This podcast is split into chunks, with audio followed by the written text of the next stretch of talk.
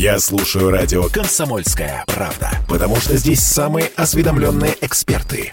И тебе рекомендую.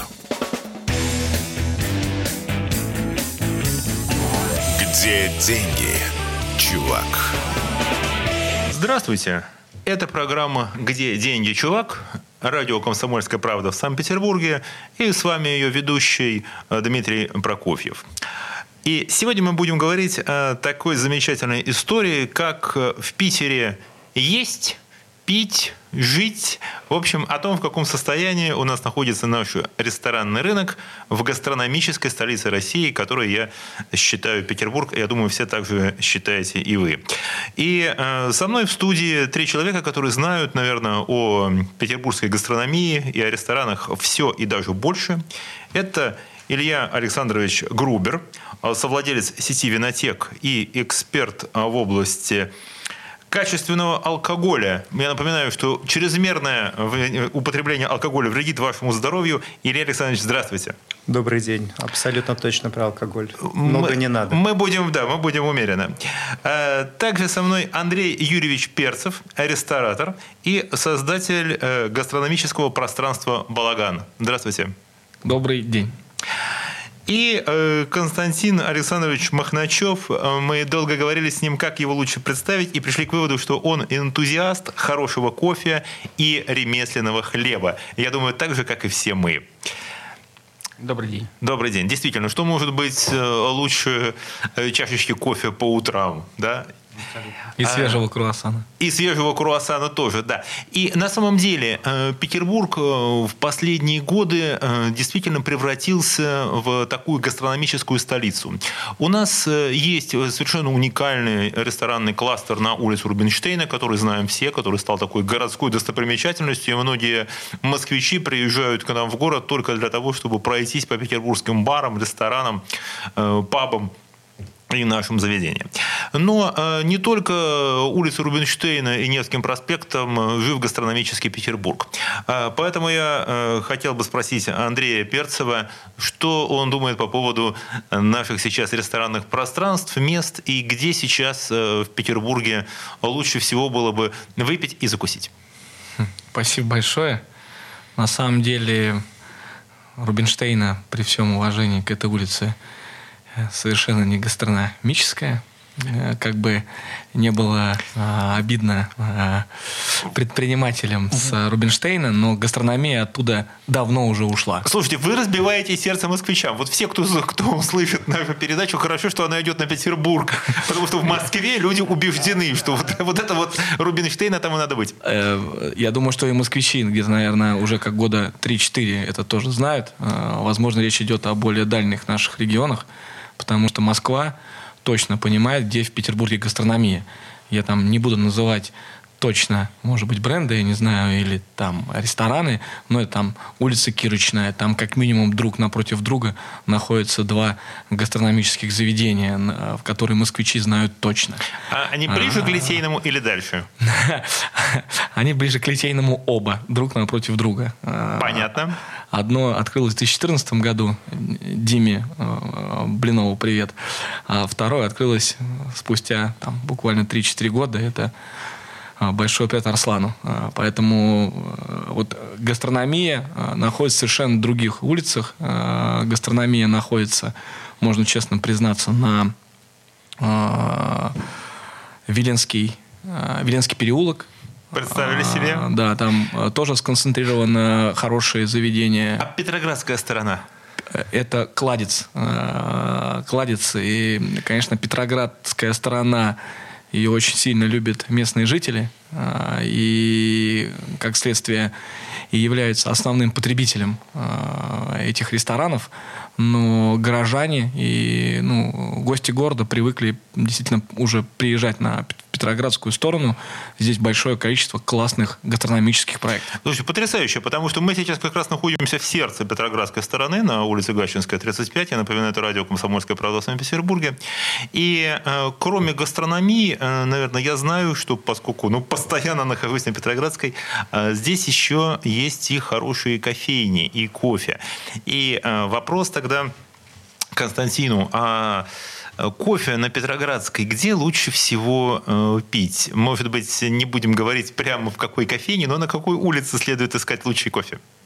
Ну, Петроградская сторона вообще является кофейной меккой, и мне кажется, здесь наибольшая концентрация а, хороших и разных кофеин, да, как от традиционного кофе, если кто-то привык там, к итальянской обжарке и хочет пить такой кофе, так и заканчивая спешлти кофейнями, которые могут предложить там и какие-то уникальные кофейные лоты, которых там всего может быть 3 килограмма такого зерна, и Петроградка, на самом деле, есть и кофейные карты, даже их можно найти. Да? Ну и можно просто путешествовать. Я не могу выделить даже какую-то улицу. Петроградка вся покрыта вот кофе – это Петроградская сторона. То есть столица, то есть если э, Петербург – гастрономическая столица России, то Петроградская сторона – это кофейная столица Петербурга. Абсолютно точно. Да. Потрясающе. А кофе вообще э, тоже мы, мы помним, что алкоголь вредит нашему здоровью, но э, чашечку кофе тоже хорошо иногда сопроводить э, каким-нибудь э, более крепким напитком. Илья, э, что, где стоит купить э, вино, если вы на Петроградской стороне или просто в Петербурге? И вообще, возможно Возможно ли это сейчас? Э, безусловно, это возможно. Есть огромное количество сетевых э, магазинов, которые, названия этих брендов я не буду повторять.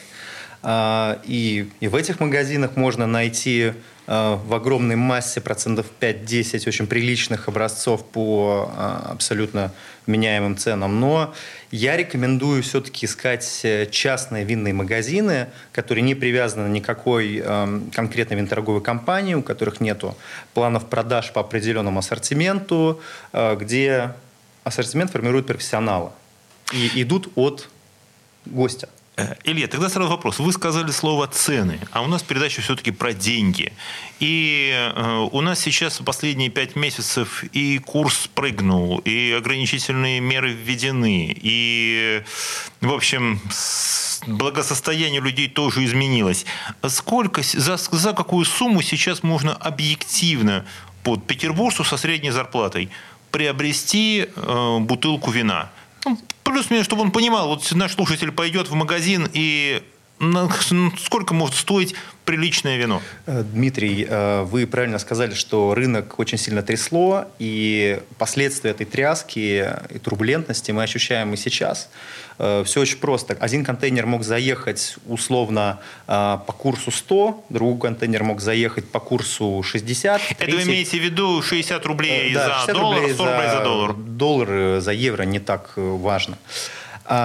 И остатки в магазинах розничных, они уже все перемешались. Идет некая там усредненная цена.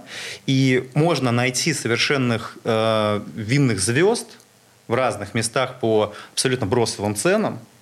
А, а можно, а можно смотреть на какие-то позиции, которые стоят неадекватно дорого. А бросовые цены это какие? Чтобы нам искать и понимать, за сколько можно купить действительно ну, хорошее Это вопрос кон- про конкретное вино. Можно, понимаете, искать э, определенную бутылку, определенно винодельную, определенного года, и она окажется э, довольно Хорошо, я скажу такой два вот э, экстремальных варианта. Допустим, э, новозеландский савиньон блан. Я знаю людей, которые вот фанаты именно Новозеландии савиньона. Сколько примерно сейчас может стоить объективно бутылка такого вина в петербургском магазине? А, вот мне кажется, что если смотреть на розницу непрофессиональную, да. а на крупный ритейл, то, по моим ощущениям, где-то в полторы тысячи рублей это вполне выполнимая задача найти бутылку хорошего савиньона. Но вот э, с савиньонами сейчас есть проблема, точнее, сейчас она не то чтобы большая, а через несколько месяцев будет уже очень большая. И, то есть они, мы все их выпьем? Мы их все выпьем, и новые не приедут, э, так как алкоголь не входит э, в списки параллельного импорта.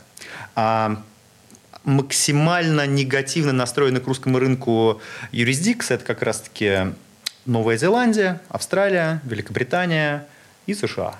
То есть сейчас тот, кто хочет пить э, вина из э, Австралии, Новой Зеландии и Нового Света, скажем так, да, а, американского Нового Света, Америки, то да. нам лучше сейчас, то лучше сейчас сформировать свой небольшой такой винный запас. Абсолютно верно. А если тот, кто не успеет этого сделать или не хочет поддерживать эти винопроизводители этих стран, а российское вино он сможет найти сейчас э, по, опять же, цене, соответствующей их качеству? А, да, вообще тема российского виноделия – это, можно сказать, отдельная тема для разговора. А, мне за последние несколько месяцев эм, я был очень приятно впечатлен качеством вин, которые, будут, которые уже сейчас доступны для широкого, широкой массы его потребителей. Вино на каждый день. Я напомню, э, что мы все-таки здесь э, деньги считаем тщательно. И вот а, говоря о приемлемой цене, это какая цена за бутылку хорошего российского вина сейчас кажется адекватной? А, мне кажется, что адекватная цена за русское вино каждодневная... Ну, правильно говорить, русское вино, да. Э, каждодневно это около тысячи рублей. Это вполне э, выполнимая задача купить бутылку, и это будет вино европейского качества. Оно но... будет не европейского вкуса часто, но европейского качества точно. Made in Russia. А, потрясающе. На самом деле мы продолжим наш разговор через э, несколько минут, э, потому что кроме того, как выбирать вино, мы будем говорить еще о том, как правильно выбирать кофе. И вопрос, который я обязательно задам после перерыва, это сколько на самом деле должна будет стоить чашка кофе. Потому что когда мы видим цены там 100, 150, 200 рублей, а сколько же там настоящих денег за кофе? Об этом мы узнаем через несколько минут. С вами программа «Где деньги, чувак?». Не переключайтесь. Где деньги, чувак? Я слушаю радио «Комсомольская правда», потому что здесь всегда разные точки зрения. И тебе рекомендую. Где деньги, чувак? И с вами э, программа «Где деньги, чувак?» на радио «Комсомольская правда» в Санкт-Петербурге продолжается.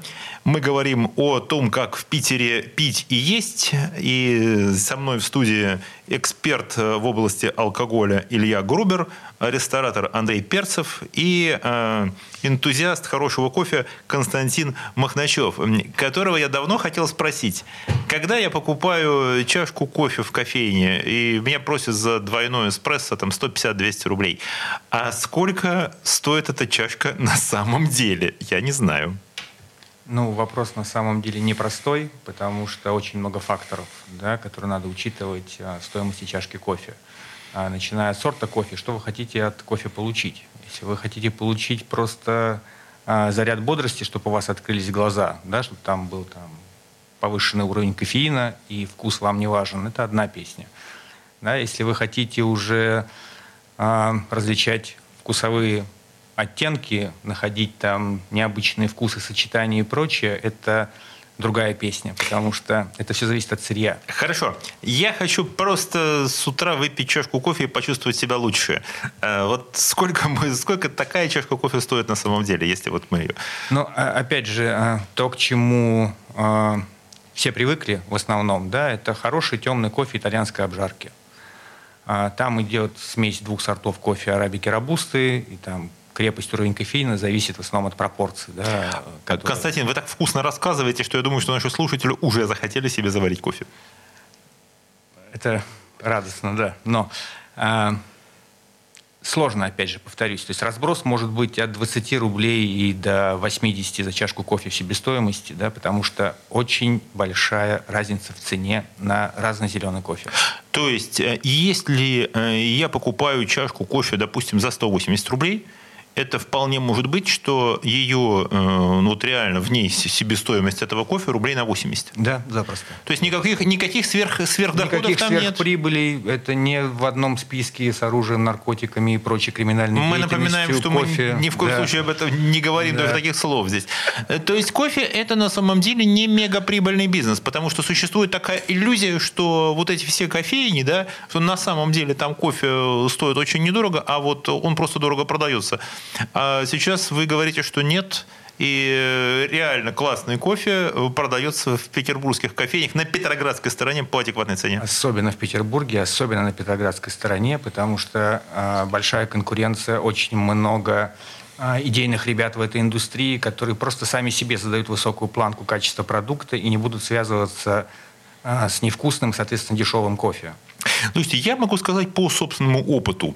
Э, вот э, в бытность мою там лет 10, там, когда последний получал свою ученую степень во Франции, э, выпив вот реально в Париже хорошего кофе, да, двойной эспрессо, да, ну, было такое впечатление, что я полдня, наверное, ходил под эффектом этого кофе.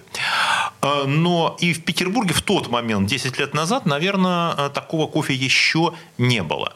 А вот сейчас я говорю совершенно ответственно, что в смысле кофе петербургские кофейни не уступят никаким, э, вот э, там, в мировых столицах мы делаем кофе ничуть не лучше. И это, кстати, без, вся, без знаменитой там ушедшей кофейной сети, да, которая у нас сейчас прекратила свою работу, российский тот кофе, который жарят, мелят и варят в России, вот не уступает, если, по-моему, даже превосходит. Но вопрос, который хотел спросить у у Андрея Перцева, ресторатора, эм, ну, традиционно, я, по крайней мере, если я где-то обедаю или ужинаю, я завершаю э, трапезу чашечкой кофе. Вот э, как э, рестораны сейчас э, предлагают кофе? Какая там есть специфика и есть ли этот кофе вообще? Ждать ли нам этого кофе?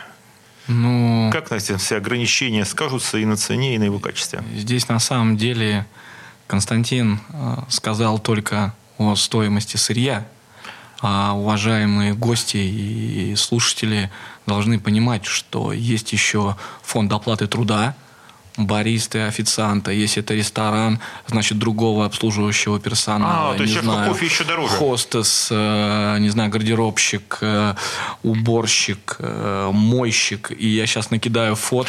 А я и... еще скажу, наверное, инженер, который будет обслуживать кофейную машину, машину тоже настраивать. Ну, подождите, это еще не все. Это, это, это, это лишь малая часть. Дальше есть инженерные, инженерная составляющая с точки зрения электричества, воды. Дальше есть аренда аренда помещения. Как много всего помещается и, в одной чашечке кофе. Если вот э, за что я уважал и уважаю советский подход, если брать производственную, грубо говоря, смету приготовления чашки кофе, прям вот и разделить ее на э, все эти составляющие, э, эта цена будет, мне кажется, минимум умноженная на полтора, а, а в каких-то э, цена себестоимость а, зерна, а, плюс вот все, что я сказал до этого. Кроме этого, существуют такие вещи, как настройка кофемашины. Это когда а, бариста там, берет и просто прорабатывает помол, прорабатывает, дегустирует сам кофе, а можно ли этот кофе отдавать гостю. А, То есть э, вы представьте, сколько, из каких составляющих состоит на самом деле себестоимость чашки кофе. Настоящая и, высокая технология. Абсолютно. И очень затратная. Любо, лю, любого продукта, приготовленного в ресторане. Здорово. А тогда вопрос... В кафе, баре или же кофейне.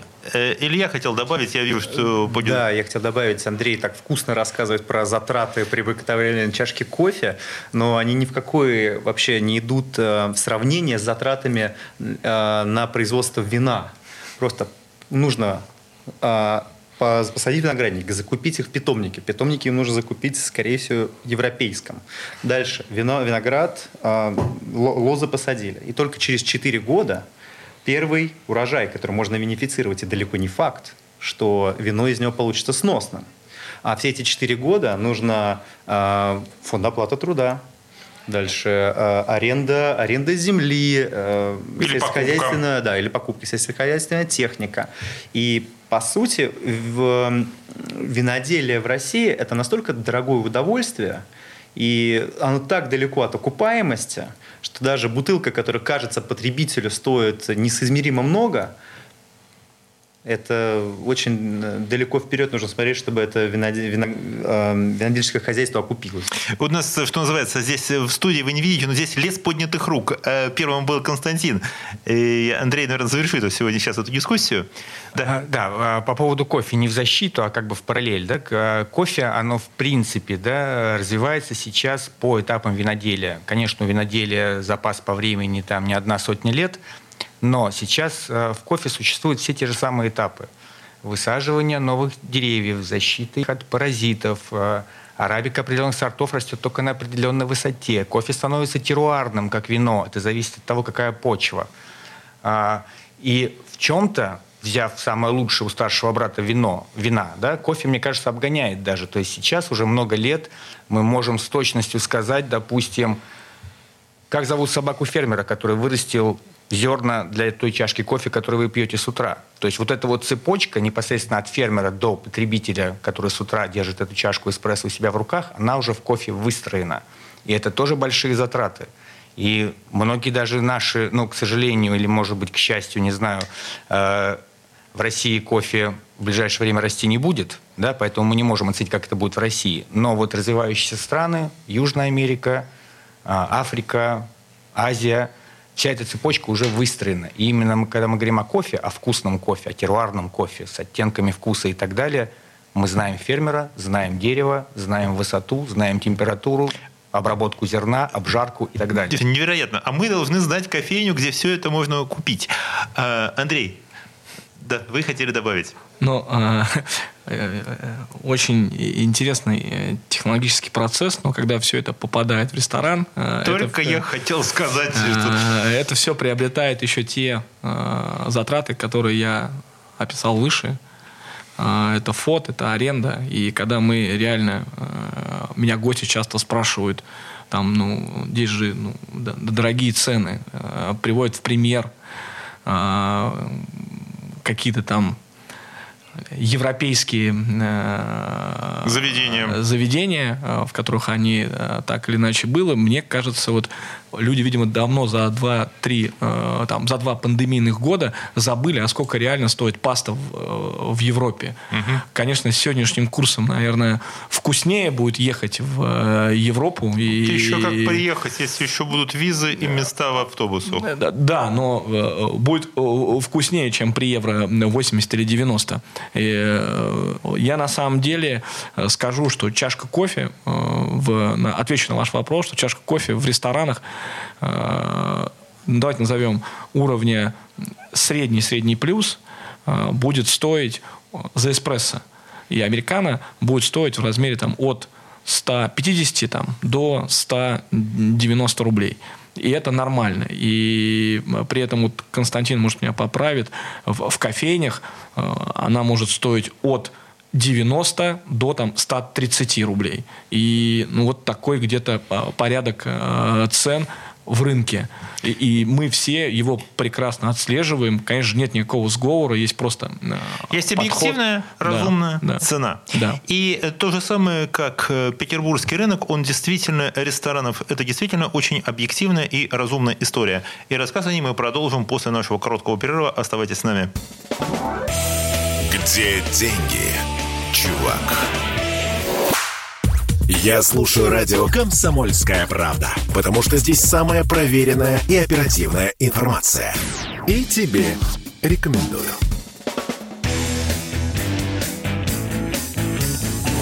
Где деньги, чувак?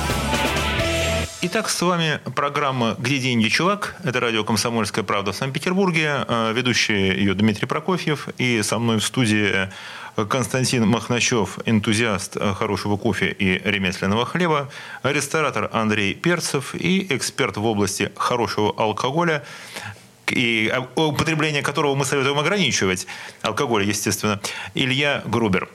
И мы закончили э, предыдущую часть нашего разговора на том, что э, ресторан – это сложная технология, и кофе – это сложная технология, и вино – это сложная технология. И объективно э, чашечка кофе в ресторане действительно не может стоить э, дешевле 150-180 рублей, и нельзя сказать, чтобы на этом ресторан много зарабатывал. А вот тогда вопрос э, Андрею. А на чем, в принципе, зарабатывает сейчас ресторан? Я задал этот вопрос вот почему. В отчете Банка России, который э, буквально был опубликован, такой есть отчет региональной экономика, комментарии управления Банка России, меня просто резанула глаз такая фраза Петербурге, что в Петербурге э, популярность приобретают кафе и рестораны с низким средним чеком. Это так деликатно аналитики Центрального банка сказали, что денег нет. Да? Поэтому э, люди ходят в кафе и рестораны с низким средним чеком. Андрей, а вы заметили сейчас за последние, наверное, пять месяцев изменения в потребительском поведении людей? Вот как люди сейчас, они действительно ищут что подешевле? Или наоборот сейчас петербуржцы пока еще тратят деньги так, как они привыкли? А, вы знаете, здесь а, надо разобраться в этой аналитике. За какой период ее делали? Там, за 21 год или за последние Это за полгода? последние полгода. И тут же вопрос а, к ресторанам, что они причисляли. Если всем известная сеть, которая теперь называется Не будем говорить и, как. и что-то там, Да, да, да. а, если ее причислять к ресторанам Нет, конечно. и ее средний чек а, закидывать в эту копилку, Говорят, он вырос. э, то, э, то, наверное, рестораны со, с низким средним чеком действительно выросли. Если же туда не входит фастфуд, а, объективно, и фастфуд все-таки считать отдельно, то понятное дело, что гость э, присматривается и с большей долей вероятности выбирает э, тот формат потребления, который ему выгоден. Например, я раньше ходил, ну, я, это аллегория, э, э, я раньше ходил два раза в неделю, а теперь пойду три раза в неделю, но в- с, с меньшим средним чеком. Или там я буду брать не два, там, три курса, а там один, два. И вот это мы замечаем в своих, э, в своих средних чеках. Могу сказать за свои рестораны и за свои проекты э, мы видели снижение на период март до середины апреля, а потом вот это вот ощущение петербургской весны, переходящее вот в вайб летний, а, Белые э, ночи. белые ночи, а, туристы. Мы с вами наконец-то вышли на улицы, мы начинаем гулять. и выдохнули. Мы, мы, мы чуть-чуть подвыдохнули. А, Забылось там э, кое о чем. Ну, ушло... э, Ну что, ощущение негатива отступило а- немножко. Отступило немного, да. Но по моим ощущениям, я не скажу там сейчас за всех рестораторов, и тем более там за коллег рядом со мной, э, я жду очень тяжелой осени и зимы. Осени 22 зимы 22-23. Вот по моим ощущениям, аналитику надо будет собирать вот там.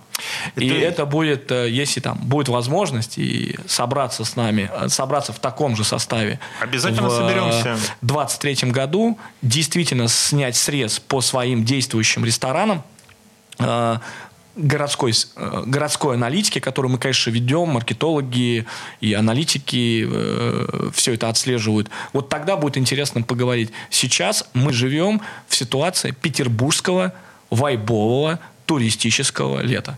Это очень важно на самом деле, и я обращаюсь ко всем, кто сейчас меня слышит.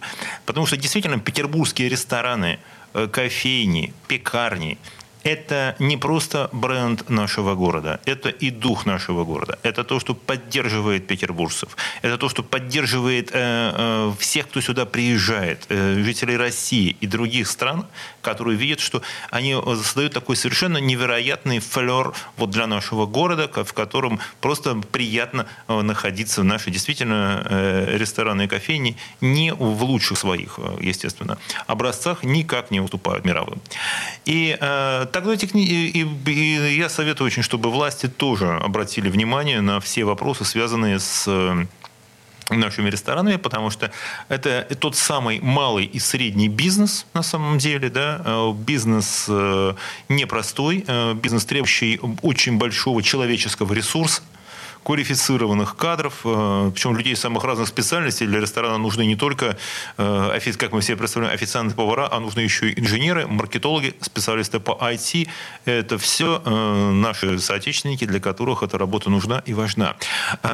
Андрей, а вот такой вопрос э, сейчас на вскидку. В, в том гастрономическом пространстве «Балаган», которое сейчас у нас открылось прямо вот в сердце Петроградской стороны, совсем недалеко от места, где наша студия. Вот объективно, э, за какую сумму там можно было бы пообедать? Вот э, без алкоголя. Про алкоголь я сейчас спрошу у Ильи Грубера. А вот, ну, примерно, чтобы щеку прийти и перекусить. С чашечкой кофе, конечно. Балаган э, изначально, когда задумывался, во-первых, локационно, вы правы, это абсолютно центр Петроградской стороны и центр э, города. Э, Это, это первое. Второе, мы собрали там Там собраны разные кухни. легендарнейшие, я считаю, вку- вкусные гастрономические концепции. Их уже порядка там 24. А, Мы стремимся, и их будет не меньше 30. А, Средний, Цена, средний цена. чек а, и потребитель, который туда приходит, это и конечно же, студент и сотрудник офиса, и э, люди, которые, как мы в первой части нашей передачи говорили, э, разбираются очень уже сильно в гастрономии, которые могли посещать так называемые заведения там из э, Мишлен, из э, Гайда и так далее.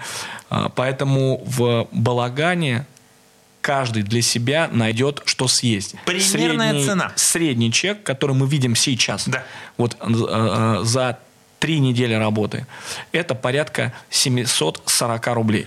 Э, То есть, или, Средняя ну, по больнице так, 10, 740 10 долларов. рублей. Или 10 долларов, как мы говорим. Э, а, 12 получается. Да, даже 12 сейчас уже по новому курсу, потому что рубль у нас сейчас стоит дороже. То есть 700 рублей это, в принципе, да, действительно не мега цена. И это включая чашечку, и включая стаканчик кофе. Э, не, мы говорим сейчас о среднем чеке. В среднем чеке сейчас по нашей а, аналитике, опять-таки, которая три недели, мы открылись 7 июля, а, это где-то полтора блюда. А, Ну, при этом- себе, да. При этом, конечно же, есть человек, который пришел, взял одно блюдо, не знаю, один десерт, чашку кофе здесь с собой, поэтому, конечно, статистика размывается.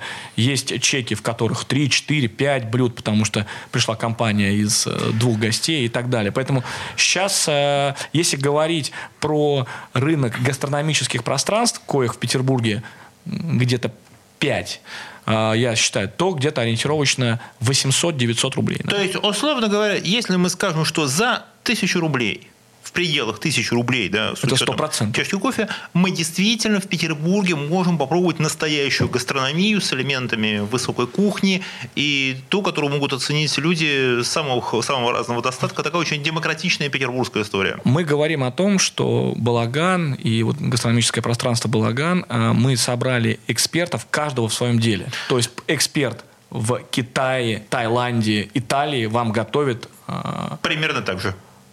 Ну, примерно так же. Ну, примерно так же, потому что пока у нас, наверное, может, могут бы начаться проблемы с итальянскими, там, испанскими, другими продуктами. Или, или этих проблем сейчас нет на рынке.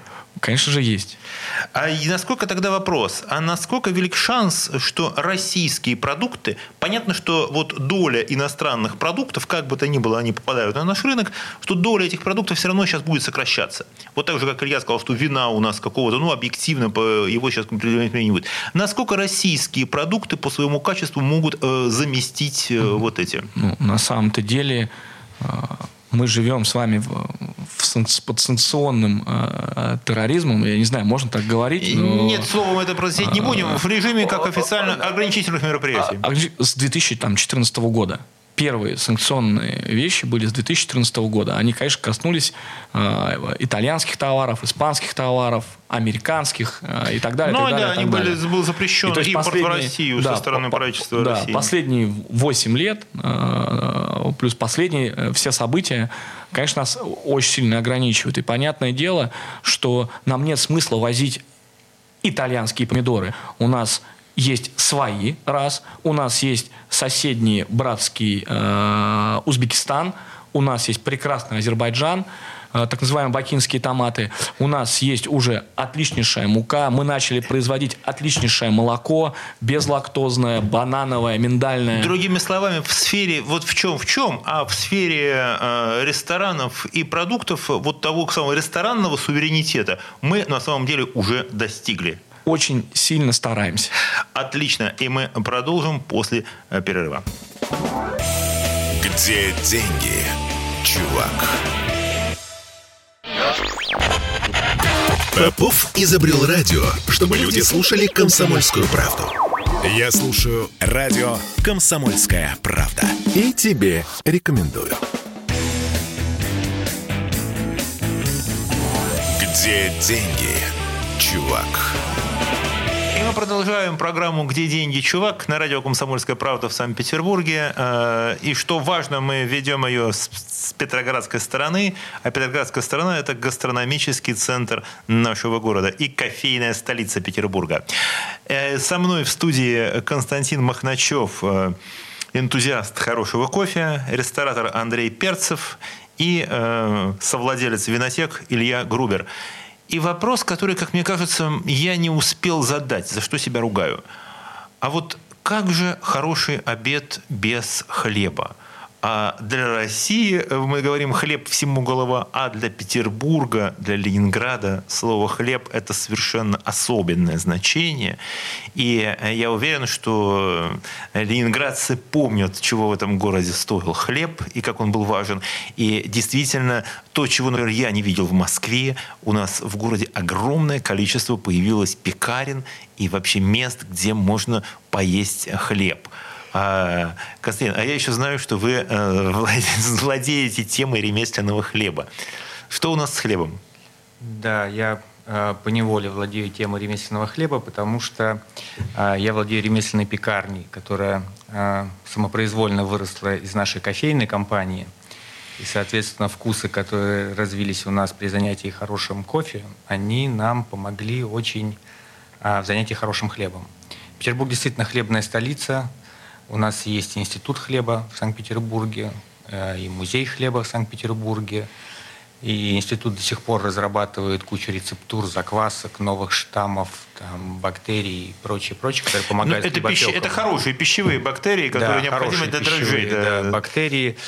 И мы, ну, я не скажу, что впереди планеты всей, но мы стараемся, по крайней мере. И вот сейчас, последние 2-3 года буквально, а, в Петербурге заметно скажем так, молодая поросль ремесленных пекарен.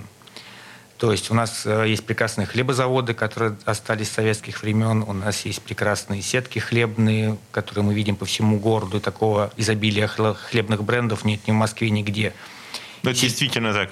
И сейчас у нас достаточное количество именно ремесленных пекарен, где небольшими силами, часто это семейный бизнес, часто, это, часто там три человека, пять человек работают – которых люди своими руками, своим энтузиазмом, своей страстью создают э, из хлеба предмет искусства. А, и это действительно невероятно вкусно, если выбирать настоящий хороший ремесленный хлеб. Но э, вопрос в деньгах. Э, Константин, а сколько сейчас стоит вот такой, ну, хороший ржаной хлеб? Я очень люблю ржаной бездрожжевой хлеб, вот такая привычка. Вот такой бухан, такая вот настоящая буханка ржаная. Сколько должна стоить ремесленного хорошего хлеба? Ну, э, цены по рынку в Санкт-Петербурге начинаются примерно, ну и все в районе, крутятся в районе 200 рублей за буханку хлеба. Это килограмм? Или Это, как правило, 650 грамм, килограмм, да, вот в этом м, разбеге. Потому что очень большая составляющая, конечно, ручного труда, что вот у нас в пекарне, допустим, для того, чтобы испечь одну буханку там, пшеничного хлеба, тебе надо потратить как минимум там, 72 часа только на работу с тестом трое суток, да. чтобы сделать хлеб. Да. Я уверен, что да. у нас э, никто из слушателей не представляет этого, кроме, того, кроме тех, кто занимается этим непосредственно хлебом. Да, это очень тяжелый труд, это очень высокая, повторюсь, должна быть требовательность к себе, бескомпромиссность к качеству, потому что в нашем хлебе, допустим, кроме э, воды, муки и закваски нету ничего. Чуть малое количество соли. Все остальное – это руки пекаря, это традиционные рецептуры, которым по 200 лет, и которые благодаря энтузиастам сохранились и сейчас используются. Это оборудование. Ну и в основном, конечно, это страсть и любовь. Слушайте, а вот вопрос, который меня очень беспокоит. Что касается оборудования. А насколько сейчас э, вот и ограничительные мероприятия, как они официально называются в российской вот официальной риторике, насколько они будут влиять на качество продукции. Вот, э, вот эти машины э, для выпечки хлеба, они же не российского производства. Ну, на самом деле сейчас в этом плане импортозамещение э, достаточно хорошо развито. Последняя выставка этим летом была Modern Bakery, да, и там было много производителей э, из регионов. За Уралом много ребят, кто это делает. В Туле прекрасный завод, который делает небольшие печки подовые для хлеба. И плюс ко всему хлебная культура, она хорошо развита, очень хорошо развита в дружеских нам странах. Это Турция, это а, многие славянские страны, это Балканы. И в общем, там обмен... Уме... Это древняя культура, и, соответственно, древнее оборудование. Оно достаточно простое, потому что действительно главный компонент – это две руки и а, сердце. Если говорить о ресторанном оборудовании, вот о тех же, например, кофейных машинах, я обращаю вопросы к Андрею и Константину, а вот э, те потрясающие агрегаты, я даже не скажу, они вот похожи на такие маленькие заводы, где варят эспрессо. Вот как с ними сейчас будет у нас ситуация? Ну, они все импортные. Ну да. А, русские аналоги есть.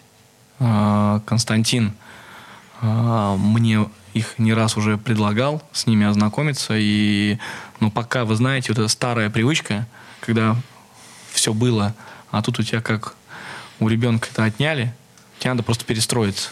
На самом-то деле мы сейчас дооснащали, например, один из последних проектов «Балаган» уже русским оборудованием. А, понятное дело, с, холодильниками и морозильным оборудованием никогда не было проблем. Всегда были марки, которые производили это на поток. Вот, проблемы есть, понятное дело, с плитами, с фритюрами, с э, конвектоматами а, и с индукционными а, плитами. А, это какие? Это что за плиты? У нас э, в двух словах можно подсказать, о чем идет как речь? понять? Э, вы, вы имеете в виду Э, индукционная плита, чем она от человеческой плиты отличается? Э, а то, что она очень быстро нагревается. А, я понял. Это да. вот те, которые моментально, моментально разогреваются. разогреваются, да, там используется специальная посуда, э, тем самым меньше идет теплоотдачи в сторону повара, меньше загружена система вентиляции, там есть Понятно. Определенные... Это, это целая технология потрясающая, о которой можно отдельно говорить. Да. Но российские, российских... Я российских аналогов пока качественных нет. по индукционным плитам не знаю, э, именно качественных, опять-таки повторюсь, уже есть заводы, которые делают качественные плиты, э, классические, э, электрические, либо газовые, есть конвектоматами, но вот Константин сейчас добавит, он погрузился про ко... Вообще, я задам такой вопрос, потому что у меня есть еще вопрос к Илье, который меня очень волнует. А, поэтому спрошу сейчас у Константина. А, есть шанс э, вот у российских кофейных машин, вот чтобы я выпил эспрессо, сваренное на российской кофейной машине? Есть такой шанс. И э, в частности, вот в пространстве «Балаган», которое нас объединило и как э, коллег по цеху, и как предпринимателей, у меня там кофейная точка, у Ильи точка, связанная с вином – там есть аналоги российские. По крайней мере, два предприятия в России сейчас делают эспрессо-машины. И они за последние годы ну, достигли хороших успехов. Если смотреть чуть глубже, кофе же это еще и обжарка. И у нас в России мы можем гордиться тем, что а, ребята, опять же, не в Петербурге, к сожалению, да, но вот на просторах нашей Родины есть как минимум два предприятия, которые выпускают э, ростеры для обжарки кофе, которые не хуже мировых образцов. То есть уже обжарить кофе мы можем, и сварить обжарить его мы можем. Мы можем и обжарка кофе это тоже серьезный процесс. Там и компьютерное оборудование, и температурные режимы, и наши ребята молодцы. И вообще Россия в плане кофе ну, давно уже многие европейские страны обогнала. В частности, вот интересен такой факт, что вот до пандемийные годы, два года подряд на чемпионатах мира по кофе чемпионами по обжарке становились наши ребята. Потрясающе. А И это... один из чемпионатов был в Милане, что особенно хорошо. Да, это все равно, что, знаете, выиграть чемпионат по обжарке кофе в Милане, это все равно, наверное, что выиграть чемпионат э, мира по футболу, который будет проводиться в Бразилии. Что-то а, вроде или того. В Лондоне. Да. Или, да, или в Лондоне, да, да, совершенно. И это сделали наши ребята, потрясающе. И, кстати, этот чемпион мира сейчас обжаривает кофе в Санкт-Петербурге. Вот, вот это свидетельство того, это что, того, мы, что мы кофейная столица. Мы кофейная точно. столица потрясающая. Да. И э, вопрос, который меня очень волнует и который я хотел задать Илье. Мы э, пришли к выводу, что мы кофейная столица. Мы пришли к выводу, что мы ресторанная столица. А как насчет все-таки винной столицы? Или, может быть, более крепкого алкоголя, который мы рекомендуем употреблять ограниченно? Илья, вот ваших, с точки зрения ваших винотек, вообще Петербург можно назвать столицей хорошего вина? А, сложный вопрос. А, первый, когда вы вначале задавали ваш вопрос, я хотел сказать нет. А, мы в Питере пить, это, мне кажется, это не то, это какой-то негативный оттенок для меня несет. А с точки зрения... С точки зрения Ужасный слоган. Да, с точки зрения качественного алкоголя, ну, давайте снимем розовые очки. Конечно, в основном пьет его Москва. Да? Вот если в цифрах и в деньгах считать, и в количествах бутылок. Но э, все равно при желании, при э, грамотном консультанте можно найти в Петербурге абсолютно замечательные образцы по абсолютно замечательным ценам и можно получить огромное удовольствие от э, вечера с бокалом хорошего вина э, или в одном из заведений Петербурга выпить бокал хорошего вина. И э, вот вернусь немножечко про тему русских вин. А про русские вина, ты знаете, наверное, надо будет сделать про это вообще отдельную передачу про русские продукты. Давайте сделаем такую. Давайте. Но только если в этом же коллективе. Мы в этом мы соберемся обязательно в этом коллективе, а я сейчас скажу, что ключевое, что я услышал здесь. Э, ходите в рестораны Петербурга и доверяйте тем, кто их делает. Доверие – это главное, что будет с вами. С вами была программа «Где деньги, чувак?» И Дмитрий Прокофьев благодарит вас за внимание. Спасибо. Спасибо. Где деньги, чувак?